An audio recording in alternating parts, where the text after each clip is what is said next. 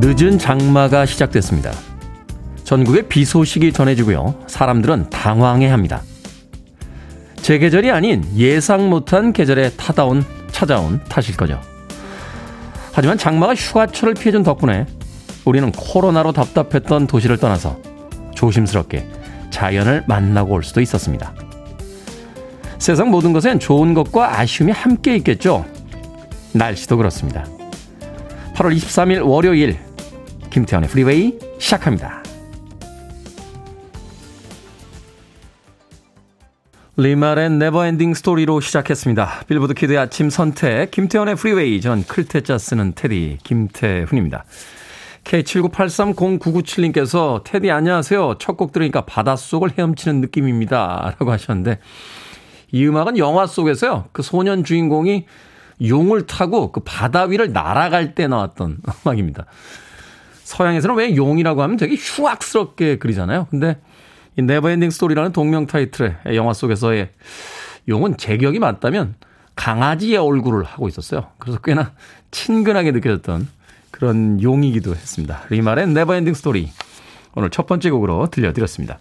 자, 케이 팔일이공오칠공오님께서 비모닝 테디라고 하셨고요. 이희남님 반가 반가라고 하셨는데, 이야, 이거 오래된 인사 아닙니까?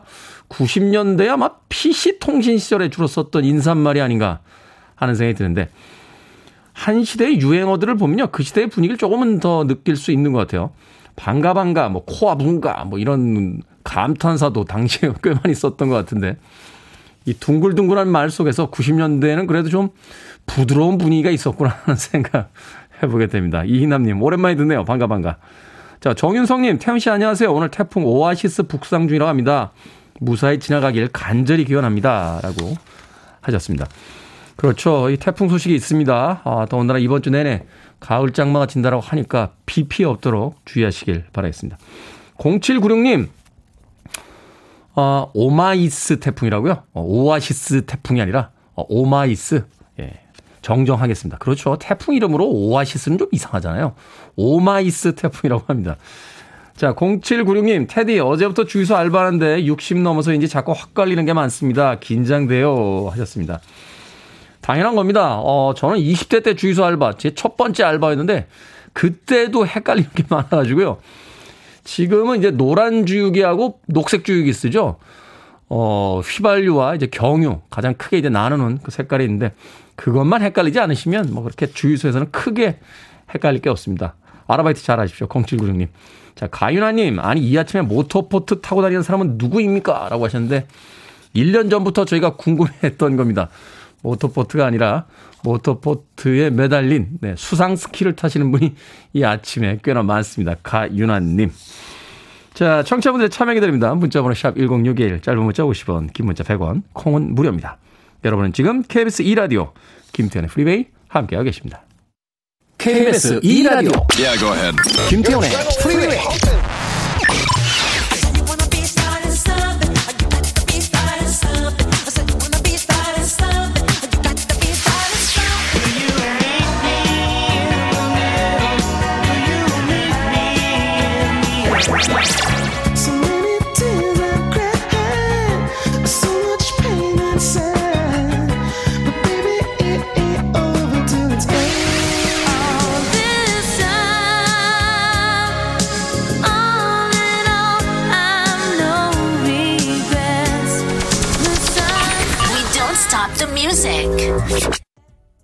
자신들을 부유한 계급이라고 부르죠. 브라운스톤의 If You Love Me 들이었습니다.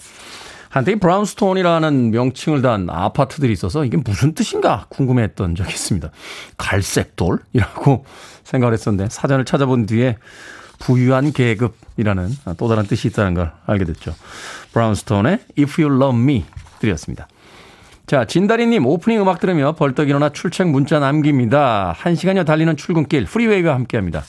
연장 축하 못 드렸는데 이제야 축하드립니다. 테디라고 해주셨습니다. 고맙습니다. 자, 일 주년이 다가오고 있죠. 팔월 삼십일일이 되면 이제 방송 시작한 지 꼭 일 년이 됩니다. 성대한 파티를 해볼까 하는 생각을 했습니다만, 사 단계 거리 두기 정부 시책을 준수하는 의미로서 조촐하게 보낼까 생각 중입니다. 어찌됐건 축하의 문자는 많이 보내주시길 부탁드립니다. 기분이 좋아지거든요. 자, 이공칠일 님, 이번 달 말 칠 년 다닌 직장 퇴사합니다. 시원섭섭하면서도 울컥하곤 합니다. 이제는 제 책상이 어색해져요. 저의 새로운 도전과 출발 응원해 주세요. 하셨습니다. 지금 있는 곳을 떠나야 또 새로운 도전, 또 새로운 성취가 있겠죠. 저도 생각해 보니까 직장을 세 군데 다녔어요. 세 군데. 예. 프리랜서가 되기 전에 잡지사 그리고 음반사 두 군데 이렇게 다녔죠. 예. 떠날 때 기분이 지금도 생각이 나네요. 어, 망망대해 혼자 배 타고 나가는 듯한 그런 기분이었는데 회사를 나온 뒤 한 일 년 정도 지난 뒤에는 아이고 진작 나올 걸 하는 생각도 조금은 들기도 했습니다. 이공칠일 님, 그 새로운 도전과 출발 저희가 응원해 드리겠습니다. 역시 응원에는 치킨 한 마리 아니겠습니까? 치킨 한 마리 보내드립니다. 단백질 보충하시고 새로운 도전에 힘차게 응해보시길 바라겠습니다. 진나라님, 드디어 계약하고 첫 등교하는 날입니다. 이 학기 담임쌤하고 친구들 만나러 가는데요. 은근히 떨립니다. 엄마 차 타고 곧 학교로 출발해요. 엄마 차 안에서 프리웨이 들으면서 등교할게요. 하셨습니다. 이야, 개학인가요? 오늘? 어, 그렇군요. 중고등학생들은 오늘 아마 개학을 하는 학교도 있는 것 같습니다. 진나라님, 오랜만에 친구들 만나는데 마스크 꼭 쓰고 방역수칙 준수하면서 학교생활 잘하시길 바라겠습니다. 자, 홍당무님, 방탄소년단의 B가 이천이십일 년 세계에서 가장 잘생긴 남자 일 위로 뽑혔다는 기사 보고 의아했네요. 아니 왜 테디가 아니고 이 위는 브래드 피트래요. 티비로 봐도 잘생겼는데 실제로 보면 얼마나 더 잘생겼을까요? 하셨습니다. 제 얘기인가요? 아, 브래드 피트 이야기라고요? 네, 브래드 피트를 저도 실물로 본 적은 없어서 어떤지는 잘 모르겠네요. 최근에 뭐 여러 구설수가 있긴 있었습니다만 그래도 아카데미 시상식장에 등장한 모습을 보니까 아, 나이를 들어도 나이를 먹어도 아주 멋지게 늙고 있다 하는 생각도 하긴 했습니다. 홍당무님, 왜 제가 일 등이 아니냐고요? 조용히 갑시다. 저는 그렇게 부산스럽고 이렇게 소문나는 거 별로 좋아하는 사람이 아닙니다. 우리끼리 여기서 조용히, 예, 조용히 인정받으면 됩니다. 홍당무님. 자, 김정숙님, 남편 발톱 깎아준다고 큰 소리 치며 깎아주다가 피가 났습니다. 엄살이 어찌나 심한지 난리가 났어요. 남편의 새로운 모습에 깜짝 놀랐습니다. 이젠 발톱 못 깎아주겠네요. 하셨습니다. 아니, 발톱 깎다가 피 나면 진짜 아파요. 엄살이 아니고요. 아니, 자기가 자기 발톱 깎다가 피가 나도 엄청 아픈데 남이 깎아주다가 피가 나면 얼마나 아프겠습니까? 근데 발톱을 왜 깎아주죠? 응? 아, 제 친구 중에, 제 친구 중에 그 아내가 발톱을 깎아주는 친구 한 명 있어요. 그 친구가 왜 발톱을 아내가 깎아주냐면 배가 너무 나와서 자기 발톱을 못 깎는답니다. 남편분이 배가 나오신 건가요? 김정숙님, 잘은 모르겠습니다만 자기 발톱은 자기가 깎는 그러한 건전사회가 이렇게 됐으면 하는 바람을 가져봅니다. 자, 음악 듣습니다. 레니 크레비치, It ain't over till it's over.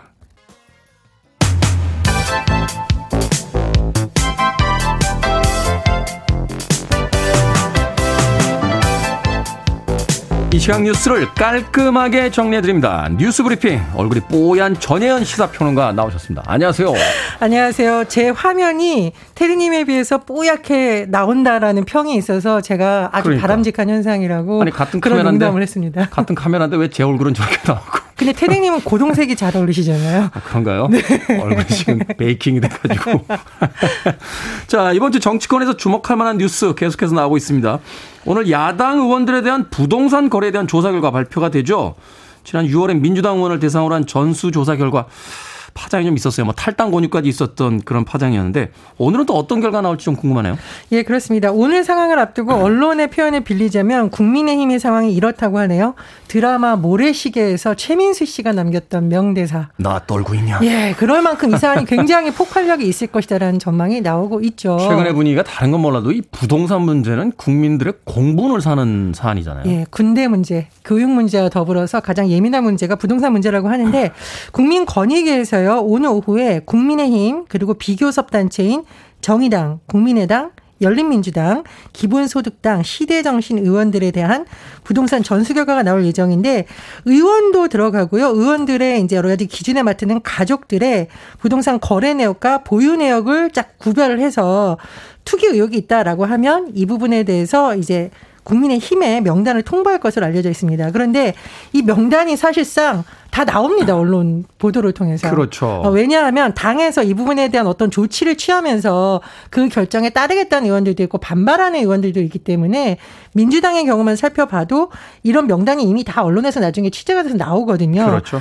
민주당의 경우를 살펴보면요. 지난 유월에 부동산 의혹이 제기된 의원이 열두 명이었는데 당시에 민주당에서 탈당을 권유를 했어요. 그래서 비례대표 의원 두 명이 출당.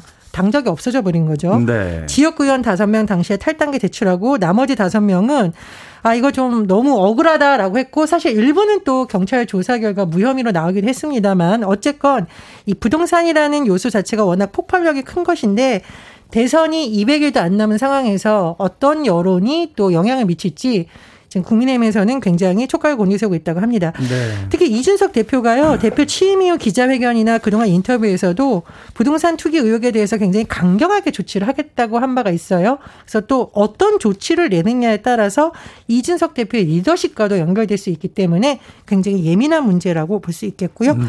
자, 국민의힘이 이번 주부터 본격적으로 경선에 관련된 일정이 시작이 됩니다. 그렇죠. 아, 보태 본래는 이제 토론회가 이십오일 열 예정이었는데 우여곡절 끝에 비전 발표회가 열 예정입니다. 어, 윤석열 전 총장도 참석할 것으로 알려졌고요. 토론은 하지 않고 각자 칠 분씩 정견 발표를 하는 것으로 알려져 있습니다. 자, 이십육일 더 중요한 일정이 있는데 국민의힘에서 선관위원회를 출범시키고 선관위원장을 선정을 해야 되는데 이 선관위원장 선정하는 게 굉장히 어려운 과정이어서 이준석 대표가 주말에도 여러 인사를 만났다는 보도가 나오고 있습니다. 이게 사실 이제 공정성 논란이 있기 때문에 그 후보자들 입장에서 가장 예민한 부분이죠. 굉장히 예민한 부분이고요. 이게 사실 대선에서 누가 주도권을 지느냐, 경선룰이 어떻게 가느냐를 예측할 수 있는 하나의 신호라는 분석이 나오고 있습니다. 그리고 이번 주 국회 이십오일 본회의가 예정되어 있는데요. 어, 쟁점 법안 중에 하나인 언론중재법이 이날 어, 상정될 예정입니다. 민주당에서는 이십사일 법사위 열고 이십오일 국회 본회의에서 통과시키겠다는 입장인데 국민의힘에서는 이것을 저지하기 위해서 고민하고 있지만 좀 쉽지는 않은 상황이죠. 그래서 네. 일각에서는 무제한 토론인 필리버스터를 할 수도 있다. 이런 전망이 나오고 있습니다. 아무튼 이번 주에 정치 시계도 꽤나 바쁘게 돌아갈 것 같습니다. 자, 현재 거리두기 단계가 앞으로 이 주간 더 연장이 된다. 지금 소상공인들 굉장히 허탈해하고 있는데 근데 식당이나 카페 영업의 경우 변동사항이 또 있어요. 예, 그렇습니다. 오늘부터 구월 오일까지요. 수도권, 부산, 대전, 제주 등에서 거리두기 사 단계가 연장이 되는데 음식점, 카페의 경우 밤 열 시가 아니라 한 시간 더 당겨져서 밤 아홉 시까지만 음. 영업이 가능하고 밤 아홉 시 이후에 음식점과 카페는 포장과 배달만 허용이 됩니다. 사 단계 지역 저녁 여섯 시 이후 사적 모임 두 명까지만 가능한데 조금 달라지는 내용이 있다면 식당과 카페 한에서만 백신 접종 완료자 두 명이 포함될 경우 네 명까지 만남이 허용이 됩니다. 이른바 백신 인센티브가 조금 적용이 된 것으로 보이고요. 많은 분들이 편의점 헷갈려 하시는데요. 식당하고 카페하고 같은 원칙 적용됩니다. 사 단계 지역에서는 밤 아홉 시 이후에 취식 금지되고요. 삼 단계에서는 밤 열 시 이후 취식 금지됩니다. 그러니까 왜 밤늦게 편의점 가서 뭐 컵라면 드시거나 이런 거 이제 많이 하셨는데 네. 안 된다는 거 말씀드리고요. 또 날씨 좋아서 야외 테이블에 많이 나와 계신데 그것도 금지되는 그것도 거죠? 그것도 안 됩니다. 예, 예. 음. 취식이기 때문에 다 금지되고요. 노래 연습장, 실내 체육시설, 영화관, 피시방, 학원은 밤 열 시까지 이제 기준과 같이 운영이 제한됩니다. 정부에서 앞으로 이 주간 거리두기 효과를 살펴보고 또 백신 접종률 상황을 종합적으로 검토해서 추석 연휴 전후에 방역 전략을 세워서 발표할 예정입니다. 그렇군요. 언제쯤 끝이 보일지 모르겠네요. 자, 시월부터 서울시의 일부 시내버스의 경우 현금으로 요금을 지불할 수가 없게 됐습니다. 이제 말하자면 현금 승차 폐지를 이제 시범 운영한다 이런 이야기죠? 예, 서울시에서 시월부터 시내버스 두 개 회사 여덟 개 노선 백칠십일 대 버스에서 시범 운영을 한다라고 합니다.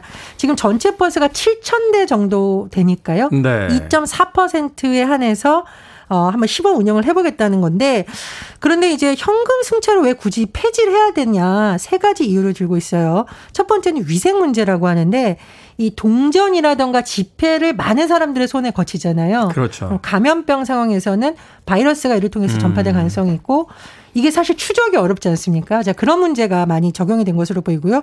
두 번째 효율성인데 과거에 어떻게 했죠? 우리 돈통 열고 지폐 따로 이런 작업을 하잖아요. 그렇죠. 근데 이게 일부 지자체에서는 뭐 억대가 넘는다 이런 보도가 나오고 있어요. 그래서 이런 것을 들어가는 비용을 또 절감할 수 있다. 효율성. 세 번째가 안전인데 우리 운 운전사분들이 운행도 하지만 현금이면 거스름돈 거슬러주기 위해서 계속 신경을 계속 써야 눌러야 되죠. 눌러야 되죠. 그리고 네. 돈도 얼마 들어간지 봐야 되고. 그래서 이 단말기 조작할 때 세계는 안전사고 위험 줄이자는 차원이 세 가지가 고려했다고 합니다. 그런데요. 어, 현금 없는 경우도 있을 수 있으니까 앞으로 어, 현금이 아니라 현금은 있지만 카드가 없는 경우 있을 수 있으니까 네. 버스 정류장에 모바일 교통카드 받을 수 있는 큐알코드를 설치해서 여러 가지 방안에 또 시범적으로 운영을 해본다고 합니다. 서울시가 분석해 보니까요. 시내버스 현금 이용자 계속 감소하고 있다고 해요. 최근에 보니까 뭐 일 퍼센트 미만이더라고요. 예, 지난해 영 점 팔 퍼센트라고 하고 앞으로 오 년이면 영 점 일 퍼센트로 더 줄어들 것이라는 예측도 나오고 음. 있는데 다만 현장에서 부작용이 있을 수 있기 때문에 서울시에서 시범 운영을 해보고 나서 어, 결과를 어떻게 적용할지 정하기로 했습니다. 네, 노인분들 같은 경우는 이제 그 무료 승차가 되기 때문에 이런 부분에서 조금 이제 편의성이 있으니까 이제 한번 시범 운영을 하는 뭐 그런 계획을 가진 게 아닌가 하는 또 생각이 듭니다. 자, 오늘의 시사 엉뚱 퀴즈 어떤 문제입니까? 예, 다시 연장된 거리두기에서 주요한 변화 매장 영업 시간입니다. 길어지는 확산세에. 아, 정말로 고구마를 백 개 먹은 게 답답하다. 이런 분들 많은데 자, 오늘의 시사 엉뚱 퀴즈 나갑니다. 고구마처럼 안 좋은 기상 조건에도 수확을 할 수 있어서요. 흉년에도 주식 대신 먹을 수 있는 농작물을 일컫는 말인데 고구마, 옥수수 같은 것을 일컫는 말은 무엇일까요? 일 번 구황작물, 이 번 이 차 저작물, 삼 번 유전자 조작물, 사 번 떼꼬작물. 네. 죄송합니다. 정답하시는 분들은 지금 보내주시면 되겠습니다. 재미있는 오답 포함해서 총 열 분께 아메리카노 쿠폰 보내드립니다. 안 좋은 기상 조건에도 수확할 수 있어서 흉년에도 주식 대신 먹을 수 있는 농작물로 고구마, 옥수수 같은 것을 일컫는 말은 뭘까요? 일 번은 구황작물, 이 번은 이 차 저작물, 삼 번은 유전자 조작물, 사 번은 떼꼬작물 되겠습니다. 자, 문자번호 샵 일공육일, 짧은 문자는 오십 원, 긴 문자는 백 원, 콩으로는 무료입니다. 뉴스브리핑 전혜연 시사평론가와 함께했습니다. 고맙습니다. 감사합니다.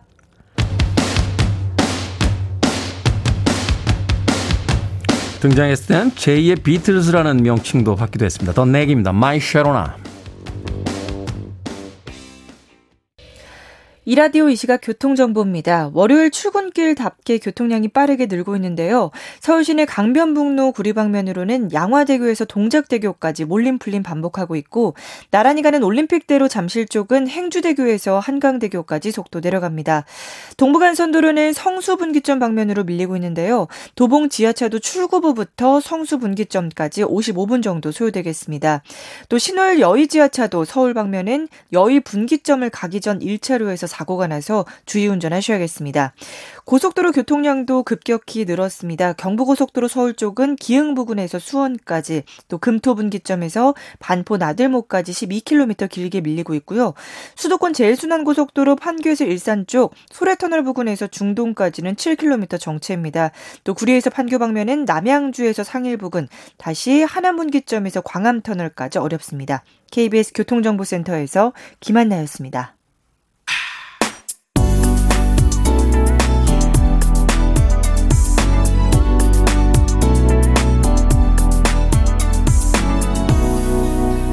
김태훈의 프리웨이.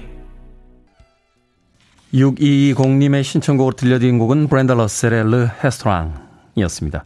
레스토랑이라고 발음을 하는 건 이제 영, 영어식 발음이고요. 예, 불어로 르가 붙으니까 이제 헤스토랑 이렇게 발음을 해야 되는데 저도 학교 나온 지 오래되다 보니까 예, 불어 발음이 잘 안 됩니다. 색스폰 앤 데이비드 샌본이 참여를 했던 곡이었습니다. 자, 오늘의 시사 엉뚱 퀴즈. 안 좋은 기상 조건에도 수확할 수 있어서 흉년에도 주식 대신 먹을 수 있는 농작물을 뭐라고 할까요? 정답은 일 번 구황작물이었습니다. 강경희님, 일 번 구황작물입니다. 군고구마랑 김치 같이 먹고 싶네요. 아, 맛있죠. 군고구마랑 김치는 태어날 때부터 그렇게 사이가 좋았던 걸까요? 예, 그건 아닐 텐데 군고구마에는 김치 정말 맛있습니다. 뭐 동치미도 맛있죠. 아주 따끈따끈한 군고구마에 동치미 국물. 서진희님, 구황작물입니다. 어제 김해 사는 부모님 옥수수 한 박스 보내주셨는데 너무 맛있고 좋네요. 테디도 드리고 싶습니다. 하셨습니다. 집에서 쪄먹는 옥수수도 맛있습니다만 그 아주머니들이 노점에서 쪄주시는 옥수수 정말 맛있죠. 어릴 때는 그게 왜 차이가 나는지 잘 몰랐는데 사카린인가요? 뭐 설탕 같은 걸 이렇게 조금 넣어서 삶으신다고 하더군요. 그 옥수수 대 붙들고서는 쪽쪽 빨아먹었잖아요. 그런 옛날 기억이 납니다. 옥수수 맛있죠? 제철인가요? 안정래님 오물오물이라고 보내주셨고요. 이건서님 구황작물입니다. 시골에서 고구마 농사지어요. 황토고구마요. 맛이 아주 좋습니다. 수확한 건 전국에 있는 친지들과 나눠 먹죠. 라고 하셨습니다. 그렇죠. 어, 시골에 있는 친지들이 가끔 옥수수나 예, 고구마 이렇게 한 박스 보내주면 하루 종일 행복해하고 그 씻어서 이렇게 쪄놓으면 또 며칠 동안 식탁 위에도 올려놓고 아주 맛있게 먹었던 그런 기억이 납니다. 이건선님. 네. 자, 제가 소개해드린 분들 포함해서 모두 열 분에게 아메리카노 쿠폰 보내드리겠습니다. 당첨자 명단은 방송이 끝난 후에 홈페이지에서 확인할 수 있고요. 콩으로 당첨이 되신 분들은 방송 중에 이름과 아이디 문자로 보내주시면 모바일 쿠폰 보내드리겠습니다. 문자 번호는 샵 일공육일, 짧은 문자는 오십 원, 긴 문자는 백 원입니다. 칠삼구칠님, 갑자기 운전하다 혼잣말 했습니다. 왜 행복하지 않지? 하고요. 날씨 탓인가요? 잔뜩 흐리고 습한 세종입니다. 보내주셨습니다. 오늘 하루를 채우고 있는 일 중에서 칠삼구칠님께서 좋아하는 일이 과연 무엇인가 한 번쯤 생각해 보시죠. 예. 저도 문득 이 문자 보고 나서 생각에 빠졌습니다. 나는 오늘 하루 행복한가 하고요. 아메리카입니다. 시스터 골든 헤어.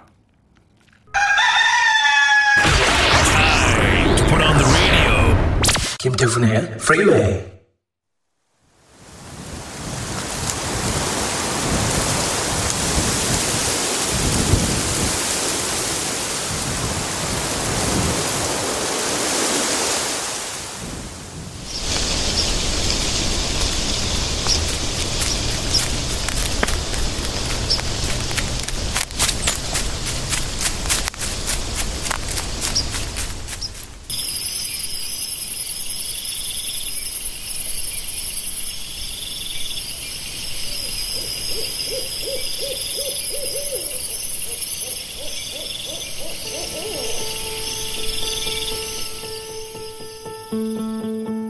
생각을 여는 소리 사운드 오브 데이. 처서를 맞아 가을의 소리들 들려드렸습니다. 오늘은요, 여름 기운이 꺾인다는 처서입니다. 사실 요 며칠 사이 아침 저녁으로 선선해서 이러다 가을 오려나 했던 분들도 꽤 많으실 텐데요. 한여름 무더위에 시달렸던 때가 새삼스럽기만 합니다. 계절이 바뀌고 날씨가 바뀌는 처서에 조상들은 장마에 젖은 옷이나 책을 말리기도 했고요. 풀이 더 자라지 않기 때문에 벌초에 나서기도 했습니다. 일교차가 커지니까 면역력을 위해 보양식을 먹기, 여름내 쓰던 농기구를 씻어서 정리하는 것도 바로 이맘때 풍습이라고 합니다. 이렇게 과거엔 시간의 흐름, 자연의 변화에 촉각을 곤두세우고 시시각각 그에 적응했는데요. 현대인의 삶은 그에 비해 조금은 여유롭게 가을을 준비할 수 있습니다. 아직은 팔월, 하지만 가을이란 단어를 입에 올려도 이상하지 않을 요즘이죠. 어떻게 가을을 맞이할지 슬슬 계획을 세워보시면 어떨까요? 물론 오늘 내일은 태풍 대비가 먼저인 거 알고 계시죠? You're listening to one of the best radio stations around. You're listening to 김태훈의 Freeway.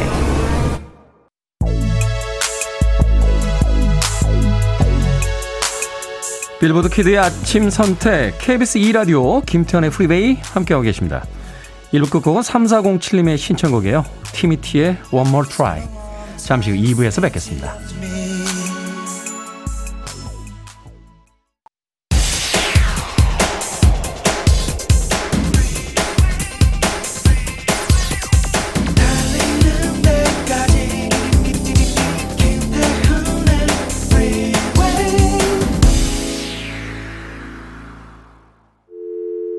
I need your arms around me. I need to feel your touch.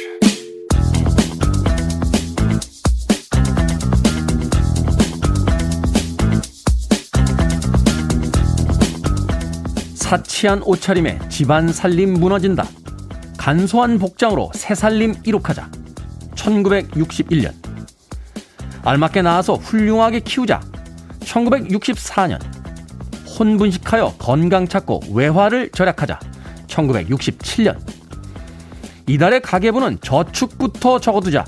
천구백칠십 년 빠짐없이 투표하여 국민의사 나타내자. 천구백칠십오 년 에너지 절약으로 오똑 써는 우리 살림. 천구백구십 년 가가호호 아이 둘 셋 하하호호 희망한국. 이천구 년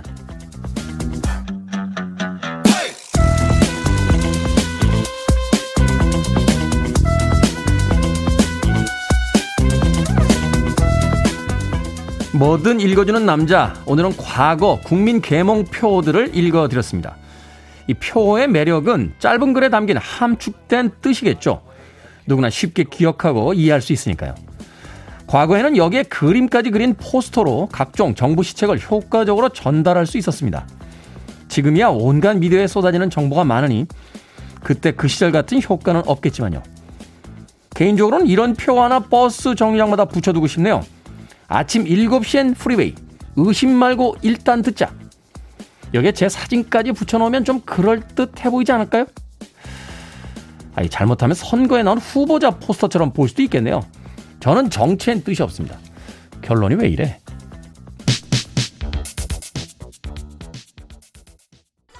마이클 잭슨이 그립네요. 마이클 잭슨의 Wanna Be Starting Something 들이었습니다. 자, 김태현의 프리웨이 이 곡으로 이 부 시작했습니다. 앞서 일상의 재발견, 우리 하루를 꼼꼼하게 들여다보는 시간이죠. 뭐든 읽어주는 남자, 오늘은 천구백육십 년대부터 이천 년대 초반까지의 국민 계몽표들 읽어드렸습니다. 읽어드렸더니 게시판에 방언들 터지셨네요. 고양주님, 하나만 나 잘 기르자도 있잖아요. 제가 그 외동입니다. 라고 하셨고요. 최지현님, 믿고 듣는 프리웨이 아침의 영양소 새로운 표 만들어주셨고, 이구팔사 님, 역시 촌철 활인 김태현 사랑해요. 라고 보내주셨습니다. 고맙습니다. 과거에 이 학교의 미술 시간에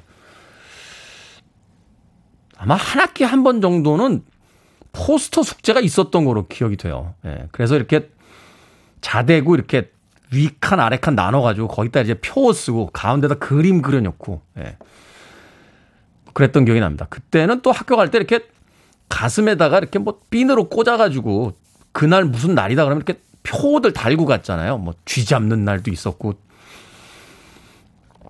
정정하겠습니다. 예, 그렇게 다니는 누나들, 언니들을 어린 시절에 봤던 기억이 간혹 나긴 합니다. 예, 나긴 하는데. 학교 문방구에서 사가지고 표들을 가슴에다 달고 다녔던, 예, 그런 옛 풍경이 떠오르기도 합니다. 세상이 참 많이 변했죠. 자, 뭐든 읽어주는 남자, 여러분 주변에 의미 있는 문구라면 뭐든지 읽어드립니다. 포털 사이트에 김태현의 프리웨이 검색하고 들어오셔서 게시판 사용하시면 되고요. 말머리 뭐든 달아서 문자로도 참여가 가능합니다. 문자 번호는 샵 천육십일, 짧은 문자는 오십 원, 긴 문자는 백 원, 콩으로는 무료입니다. 채택되신 분들께는 촉촉한 카스테라와 아메리카노 두 잔, 모바일 쿠폰 보내드리겠습니다.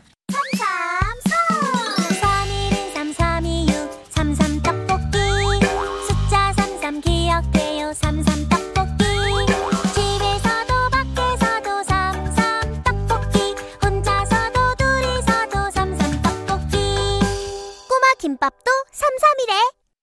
안녕하세요, 백종원입니다. 농업농촌과 함께 달려온 농협이 육십 주년을 맞이했습니다. 앞으로도 농업인과 국민을 위해 유통을 새롭게, 디지털로 놀랍게, 지역사회와 바르게, 대한민국 모두와 함께하는 백 년 농협이 되겠습니다. 농촌이 살아야 대한민국이 삽니다. 엔에이치농협. I want it, I need it, I'm desperate for it. Okay, let's do it. 김태훈의 프리웨이. 분위기 있는 리듬앤블루스의 음악 두 곡 이어서 듣고 왔습니다. 티파니의 All This Time 그리고 올폰의 I Can Love You Like That까지 두 곡의 음악 이어드렸습니다.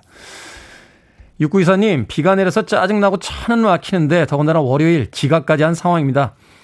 그런데 라디오에서 나오는 노래 참 좋네요. 지금은 늦게 회사 도착해서 일하고 있습니다. 최근에서 오랜만에 시티즌 제인 엘피나 꺼내봐야겠어요. 라고 사연 보내셨습니다. 아마 일부에서 시티즌 제인의 음악이 나올 때 듣고 계셨던 것 같습니다. 육구이사 님. 그런 날이 있죠. 비가 내려서 길도 막히고 옷도 좀 젖고, 그럼에도 불구하고 회사에 도착했더니 반가운 소식이 있거나 혹은 무심히 틀어놓은 라디오에서 내가 예전에 좋아했던 음악 한 곡 탁 걸릴 때가 있습니다. 삶이란 건 그래서 공평한 것이 아닌가 하는 생각이 드는군요. 이공일삼 님, 테디 왜 사는 걸까요? 이 질문에 대한 답을 아직 찾지 못하겠습니다. 라고. 오늘 월요일에 현타 오신 분들 많네요. 인생에 대해서 질문 던지고 계신 분들. 유투도 여지까지 자신이 원하는 걸 찾지 못했다라고 아직 삼십 년이 넘는 시간 동안 노래 부르고 있으니까 무엇인가 찾는다는 게 쉽지가 않습니다. 찾는 과정 속에 정답이 있지 않을까 어렴풋이 짐작은 해보는데 과연 왜 사는지 거기에 대해서 완벽한 대답을 해줄 수 있는 사람이 누가 있을까 하는 생각이 드는군요. 이공일삼 님 에너지 음료 보내드릴게요. 예, 비타민 음료 한 잔 드시고 다시 한번 왜 사는지에 대해서 열심히 찾아보시길 바라겠습니다. 최미숙님. 최미숙님은 지금 아침부터 이런 현학적인 질문을 질문에 대한 답을 찾을 여유가 없으십니다. 예, 기계실 배관이 터져서 지금 물이 안 나오고 있대요.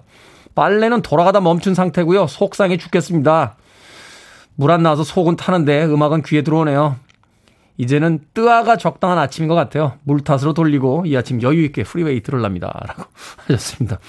자, 누군가는 지금 출근길에 인생이란 무엇이고 우리는 왜 사나? 하는 질문을 던지고 있을 때 최미숙님은 도대체 배관은 왜 터져서 아침부터 빨래는 하다가 말고 중단이 돼 있나 현타와 계십니다. 생활하는 공간과 머물고 있는 곳은 다 달라도 우리들 머릿속에는 오늘 하루에 대한 또 고민들, 걱정들이 조금씩 있지 않나 하는 생각 해보게 되는군요. 자, 최미숙님께요. 어, 모바일 쿠폰 보내드릴게요. 아메리카노 따뜻하게 한 잔 하시길 바라겠습니다. 콩으로 들어오셨는데요. 샵 일공육일로 이름과 아이디 남겨주셔야 저희들이 모바일 쿠폰 보내드립니다. 짧은 문자는 오십 원, 긴 문자는 백 원입니다. 칠이공삼 님, 오늘 하루 여름 휴가입니다. 시국도 시국이고 남편과도 휴가 일정이 맞지 않아 집콕이네요. 작은 아들 등교시켜주고 집에 있는 큰 아들과 김치전 부쳐 먹어야겠습니다. 하셨습니다. 오늘 날씨도 흐린데 김치전 맛있겠는데요. 칠이공삼 님. 휴가의 첫날 아, 편안하게 보내시길 바라겠습니다. 자, 최지현님의 신청곡으로 합니다. 드바지, 리듬 오브 더 나이트.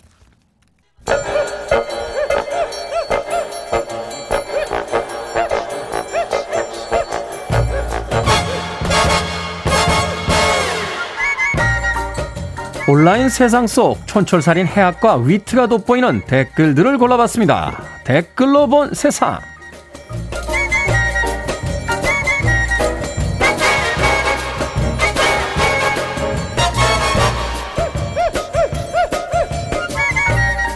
첫 번째 댓글로 본 세상. 의정부의 한 고등학교, 매년 특이한 분장을 하고 졸업사진을 찍는 걸로 유명한데요. 올해도 재치 있는 모습으로 촬영을 마쳤다고 합니다. 방역복을 입고 진단검사를 하는 의료진, 일론 머스크와 도지 코인 강아지, 올림픽 금메달리스트와 인기 드라마 주인공 등 다양한 모습이 학생 자치회 에스엔에스에 공개됐는데요. 여기에 달린 댓글들입니다. 이상원님. 그 해에 무슨 일이 있었는지 궁금하면 저 학교 졸업사진 연도별로 찾아보면 되겠습니다. 김성준님. 고삼 학기 초부터 졸업사진 컨셉을 고민한다던데 역시 다르네요. 매년 이 고등학교의 졸업앨범을 보면서 이런 생각을 해봅니다. 이토록 개성이 넘치고 창의력이 많은 학생들을 똑같은 교복을 입히고 획일화된 교과서로 교육을 시켜서 모두 똑같게 만들어 졸업시키고 있는 것은 아닌지. 세상은 참 많이 바뀌었는데 학교는 참 안 변한다는 생각이 드네요.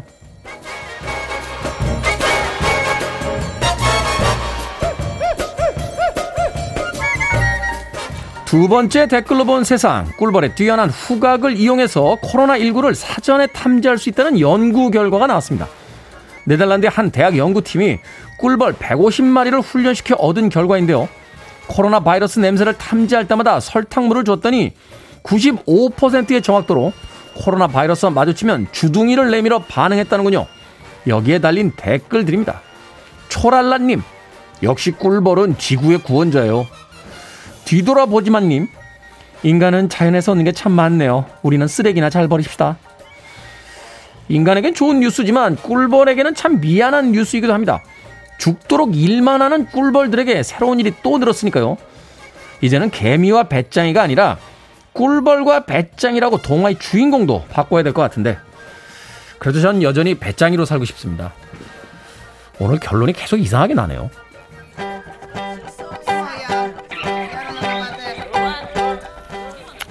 꿀벌하고 친구하는 배짱이 괜찮지 않습니까? 마시그레입니다. When I See You.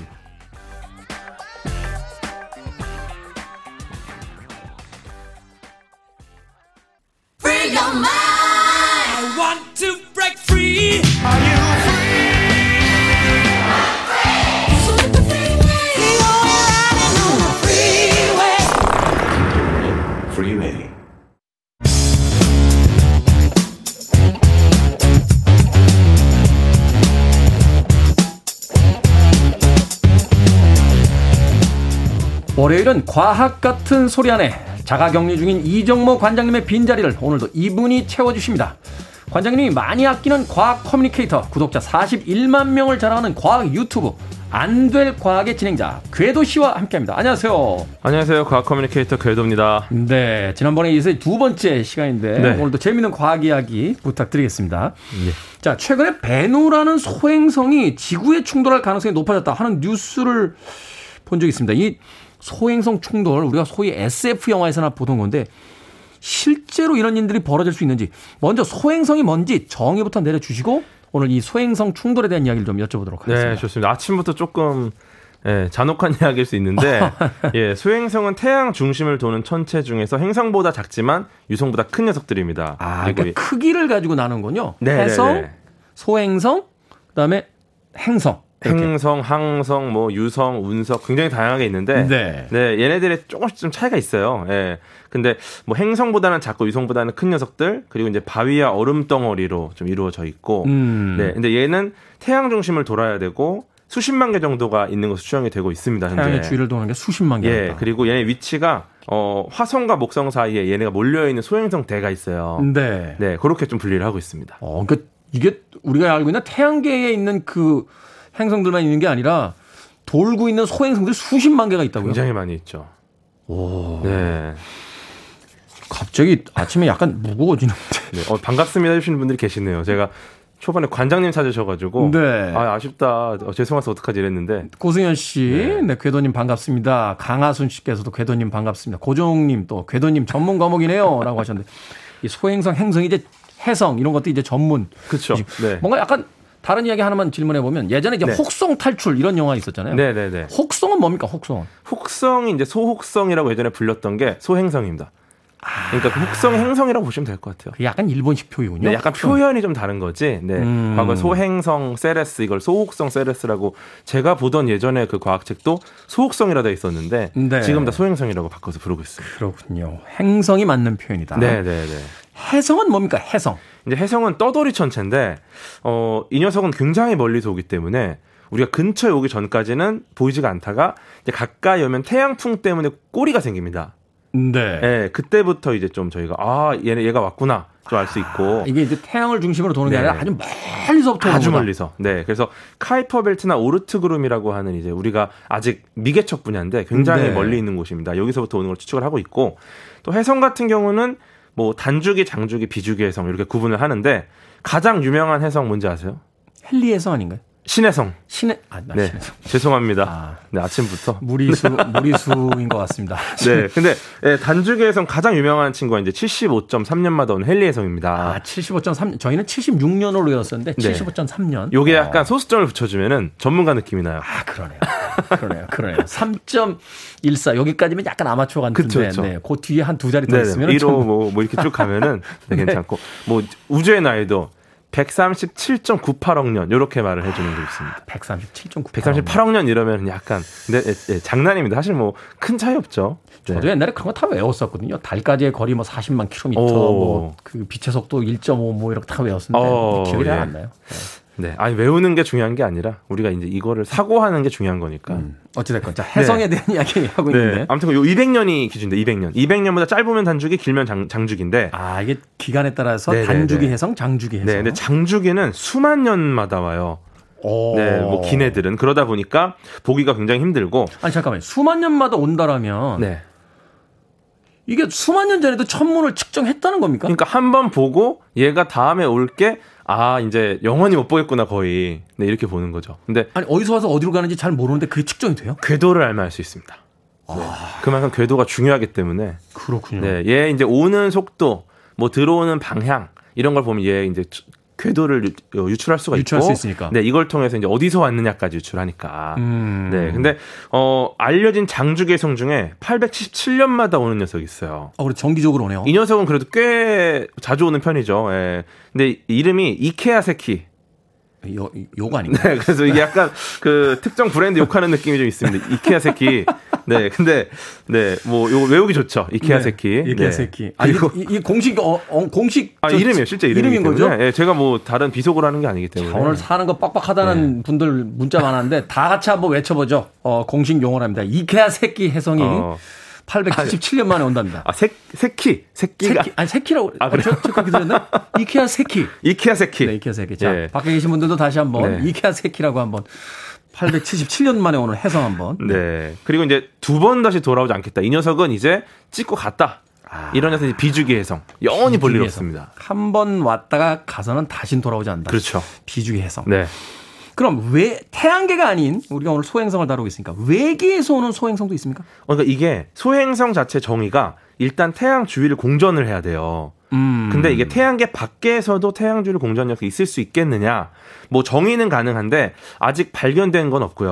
어. 네, 근데 애매한 친구가 있습니다. 애매한 친구. 네, 이게 이천십칠 년 하와이 할리아칼라 천문대에서 발견된 오 오우무아무아. 이름이 오우무아무아. 아, 이게 하와이에서 발견해서 하와이 이름을 붙인 거군요. 네네네. 무슨 뜻입니까? 이게 하와이 원주민 말로 멀리서 온 첫 번째 메신저라는 뜻인데. 참, 하와이어나 참 대단. 여기 어디 그런 네. 뜻이 담길 수가 있죠? 오우무아무아. 오우무아무아. 제가 볼 때 멀리서 온 첫 번째 느낌으로 오 이거 아닌가요? 오 어, 멀리서 온 오 처음 처음 오무아무아 무아무아 메신저. 네, 아, 제 개인적인 소견이고 하와이어를 전혀 못하기 때문에. 네, 저도 뭐 모르기 때문에. 네, 아무튼 이 친구 해성으로 분류가 됐는데 꼬리가 없다 보니까 소행성이라는 주장이 있었어요. 아, 네, 그래서 또 궤도도 포물선 궤도가 아니라 좀 이상하기도 하고.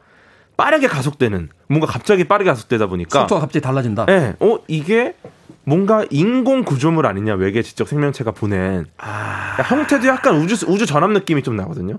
이렇게 뾰족하게 길쭉해요 좀. 아... 네. 근데 결과적으로는 일단 해성으로 분류가 됐습니다.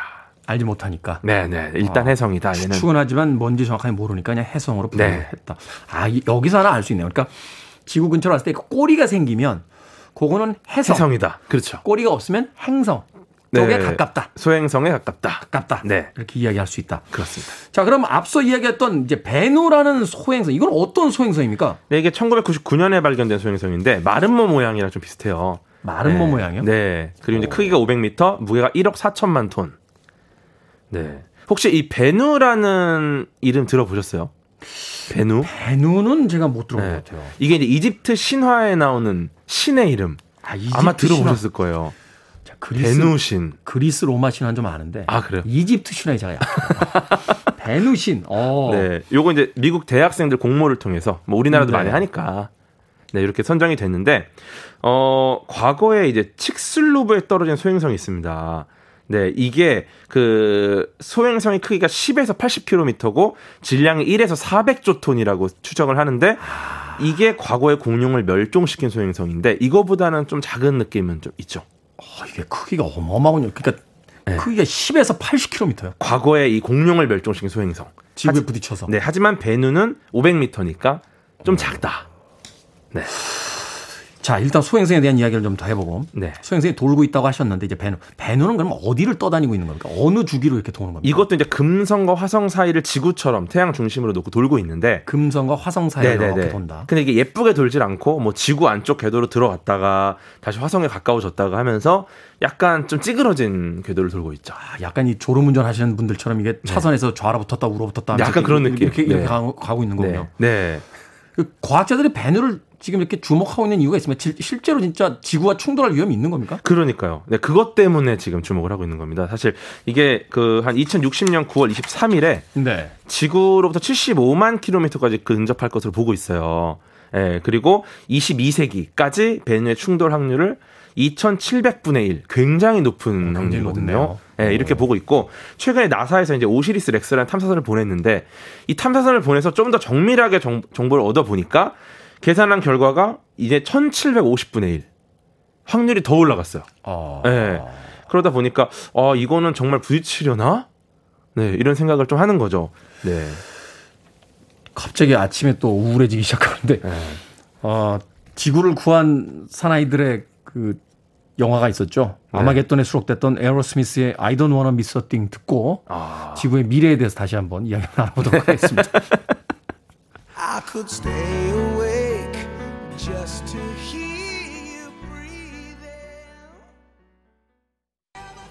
영화 아마겟돈에 수록됐던 곡이었죠. 에어로스미스의 I don't wanna miss a thing 들으셨습니다. 김지현 씨께서 이때 재난영화 참 많았어요. 밀레니엄 앞두고 라고 하셨는데 아마겟돈, 뭐 딥 임팩트 이런 영화들 기억이 나네요. 정경환 씨, 베네플렉 요즘 뭐 하시는지 저스티스 리그에서 배트맨 하고 있습니다. 네.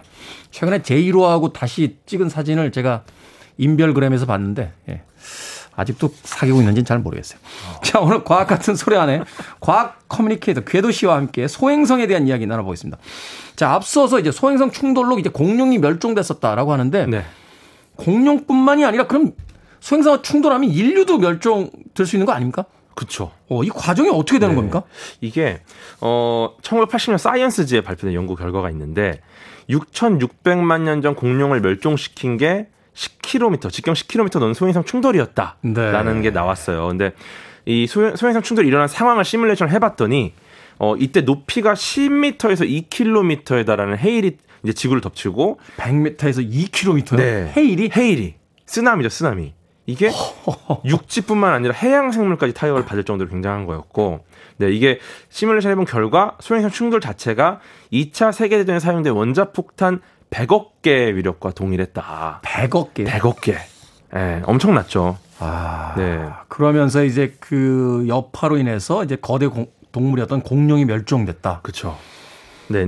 이게 재밌는 게 그 십 년 후에 소행성이 떨어진 위치까지 이제 거의 정확하게 확인을 합니다. 나사에서. 네. 네. 봤더니 멕시코의 유카탄 반도에 지름 백팔십 킬로미터, 깊이 이십 킬로미터짜리 아까 말씀드린 칙슬루브 충돌구가 발견이 된 거죠. 깊이가 이십 킬로미터다. 네네. 엄청난 충격이었다는 걸 알 수 있는데. 그렇죠. 자, 그러면 우리는 뭐 과거의 일이 중요한 게 아니라 가까운 시일 내에 이 근접하거나 충돌할 수 있는 소행성들이 있습니까? 어, 일단은 삼월 육일, 올해 삼월 육일에 지름 삼백칠십 미터 크기의 소행성 아포피스가 지구로부터 천육백팔십만 킬로미터 근처를 스쳐 지나갔습니다. 스쳐 지나갔다. 우주에서는 이게 굉장히 가까운 거리인 거군요. 꽤 가까운 편이죠. 어, 이 정도면. 어. 네. 근데 이천사 년 발견된 이후부터 꾸준히 아, 이 녀석은 좀 지구에 충돌할 수도 있겠다라는 위험성이 좀 제기가 됐었는데, 네, 어쨌거나 이게 또 이제 가까이 올 수 있겠다라는 생각을 하고 있어가지고, 음. 네, 굉장히 좀 고민을 하고 있는 거죠. 이렇게 부딪히지 않고 가까이만 스쳐 지나가도 뭔가 영향이 있습니까? 어, 그렇죠. 네, 이게 결국은. 가까이 스쳐 지나가는 것 때문에 얘의 궤도가 바뀌기도 하고 뭐 여러 가지 영향이 있는데 네. 특히 이제 아포피스 소행성 같은 경우는 이천이십구 년 사월 십사일에 지구를 굉장히 가깝게 근접할 것으로 보고 있어요. 아, 다시 와요? 이천이십구 년? 네네네. 아. 그래서 예상되는 거리가 삼만 이천 킬로미터 정도입니다. 이거는 정말 가까운 거예요. 이게 삼만 이천 킬로미터. 네, 지구 주위를 돌고 있는 정지궤도 위성이 있어요. 이 녀석들의 고도가 이제 삼만 육천 킬로미터인데, 네, 이거보다 안쪽으로 들어올 수도 있다. 인공위성들과 부딪힐 수도 있다. 이렇게, 이렇게 보는 건가요? 맞추기는 쉽지 않을 거예요. 왜냐면은 워낙에 약간 총알로 총알을 맞추는 거랑 비슷하거든요. 아, 그래요? 워낙 빠르니까. 어, 어. 근데 어쨌거나 얘가 이 안쪽으로 들어온다는 건. 어, 정말 가까이 스쳐간다. 이게 뭐 과학자분들이 이런 표현 쓰세요. 지구의 뺨을 스친다. 네. 이 정도의 거리라면 이게 수식이 조금만 잘못되면 거의 부딪히는 것일 수도 있는 거잖아요. 그렇죠. 이거는 부딪힐 수도 있겠다라고 보는 거죠. 어떻게 해야 됩니까? 이 소행성 오면은 네. 우리 저 우주선 출동시킵니까? 그러니까 이게 굉장히 그 기분이 안 좋은 겁니다. 왜냐면은 인류가 말, 만들어 올린 인공위성들이 있잖아요. 네. 이것 이거 이것보다 멀리서 온 이상한 것이 얘네들보다 가까이 와서 밀착한다라는 거. 이게 예를 들어서 어 우리가 이제 이 코딱지 비유 되나요? 이미 하셨잖아요 지금. 네. 우리 코딱지가 코 속에 있지 않습니까? 네. 이거는 내가 만들어낸 거잖아요. 내가 만들어낸 게 내 코 안에 있는 거는 문제가 없는데 갑자기 타인의 코딱지가 아, 저, 저. 내 코 안에 있다. 어, 이 기분, 정도로 좀 기분이 굉장히 나빠지는데요. 네, 그렇죠. 굉장히 네. 어색한 상황이에요. 아, 그러니까 태양계에서 우리가 만들어낸 것들이 아니라 네. 그것이 아닌 이물질이 이제 우리 공간으로 들어온다는 것 자체가 굉장히 네. 어떤 질서를 깨트릴 수 있는 변수가 될 수 있기 때문에. 그렇죠. 우리가 만든 걸 올린 거는 우리 영역이고, 아, 여기까지 우리가 만들어놨으니까 아, 이제 안전 안전한 느낌인데 그 안에 밖에서 온 무언가 그 안쪽으로 들어온다. 굉장히 어색하고 불편한 상황인 겁니다. 네. 시간이 없으니까 결론적으로 하나 여쭤보겠습니다. 과학 커뮤니티로서 네. 그 궤도 씨가 가진 모든 지식을 총동원해서 읽었던 모든 정보를 다 취합해서 네. 우리 아이들의 미래까지 봤을 때 한 백 년 잡습니다. 백 년. 네, 네. 백 년 안에 소행성 충돌합니까 안 합니까? 아, 백 년 안엔 괜찮을 것 같아요. 백 년 안엔 괜찮을 것 같아요. 네, 백 년 안엔 괜찮을 것 같고 네. 그리고 다행인 거는 그 우리나라의 한국천문연구원 연구소에서도 우주물체 전자광학 감 시스템을 구축을 해서 계속 감시를 하고 있습니다. 아포피스 소행성 같은 경우 특별히 이제 특별 관리를 하고 있고, 이게 혼자서 할 수 없는 일이다 보니까 세계 이제 삼십여 개 다른 나라 천문대랑 같이 하고 있으니까 음. 네, 국제 공동 관측 네트워크로 저희가 잘 맡고 있습니다. 걱정하지 음. 마시고 백 년 안에 일단 없다. 백 년 안에 네. 일단 없다. 괜찮을 거다 이렇게 보고 있습니다. 브루스 윌리스와 벤 애플렉이 네. 다시 우주로 갈 일은 없을 거다. 어, 뭐 상황이 되면 또 가야죠. 알겠습니다. 자, 과학 같은 소리 안에 오늘은 소행성 충돌에 대해서 과학 커뮤니케이터 궤도 씨와 함께 이야기 나눠봤습니다. 고맙습니다. 감사합니다.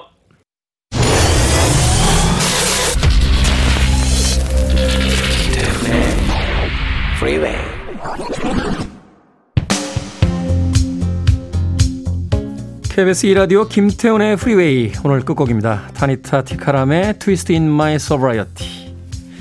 편안한 월요일 되십시오. 저는 내일 아침 일곱 시에 돌아옵니다. 고맙습니다.